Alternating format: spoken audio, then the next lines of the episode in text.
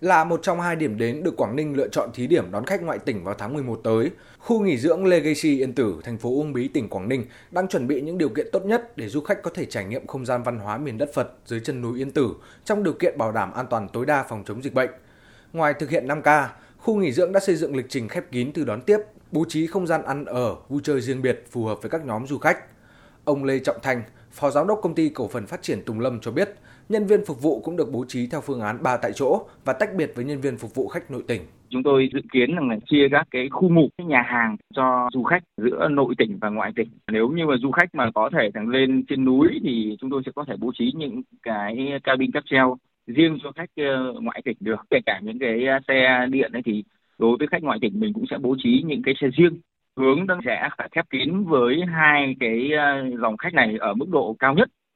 để khôi phục du lịch có hiệu quả, thích ứng an toàn với Covid-19, Sở Du lịch Quảng Ninh đã lấy ý kiến xây dựng và trình Ủy ban nhân dân tỉnh Quảng Ninh xem xét, công bố các tiêu chí đánh giá mức độ an toàn trong phòng chống dịch Covid-19 với hoạt động du lịch trên địa bàn.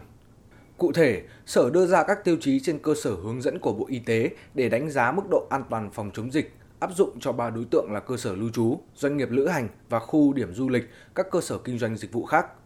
Tất cả đều gắn trách nhiệm của doanh nghiệp trong việc đảm bảo an toàn cho du khách và cộng đồng dân cư. Ông Nguyễn Mạnh Toàn, Phó Giám đốc Công ty Cổ phần Du lịch và Thương mại Vinacomin cho biết. Về phía doanh nghiệp chúng tôi cũng phải xác định đấy là trách nhiệm vì ờ, cơ quan quản lý nhà nước thì ờ, cũng chỉ đưa ra những cái chính sách thôi. Còn việc thực hiện chính cũng vẫn là từ phía doanh nghiệp. Từng doanh nghiệp một phải tự hoàn thiện cái quy chế trên cái cơ sở tỉnh cũng ra được cái bộ quy chế chính thức và ngay lập tức tôi sẽ triển khai đồng bộ đến các đơn vị con của mình làm sao mà xây dựng quy trình cái chi tiết hơn nữa cũng phải xác định là trách nhiệm chính là từ phía chúng ta, trách nhiệm cho cả cộng đồng và đặc biệt là được duy trì trong cái trạng thái bình ổn như hiện nay thì chúng ta phải có trách nhiệm giữ gìn nó mà không phải chỉ năm nay đâu ạ, mà phải là rất nhiều nhiều thời gian sắp nữa. Mới đây, Quảng Ninh đã nới lỏng kiểm soát người đến và rời khỏi địa bàn theo nghị quyết 128 của chính phủ và hướng dẫn của ngành y tế. Theo đó, trừ vùng đỏ buộc phải cách ly y tế, người vào Quảng Ninh đến từ các vùng xanh, vùng cam, vùng vàng chỉ khai báo y tế mà không cần xét nghiệm hay chứng nhận tiêm hai mũi vaccine COVID-19.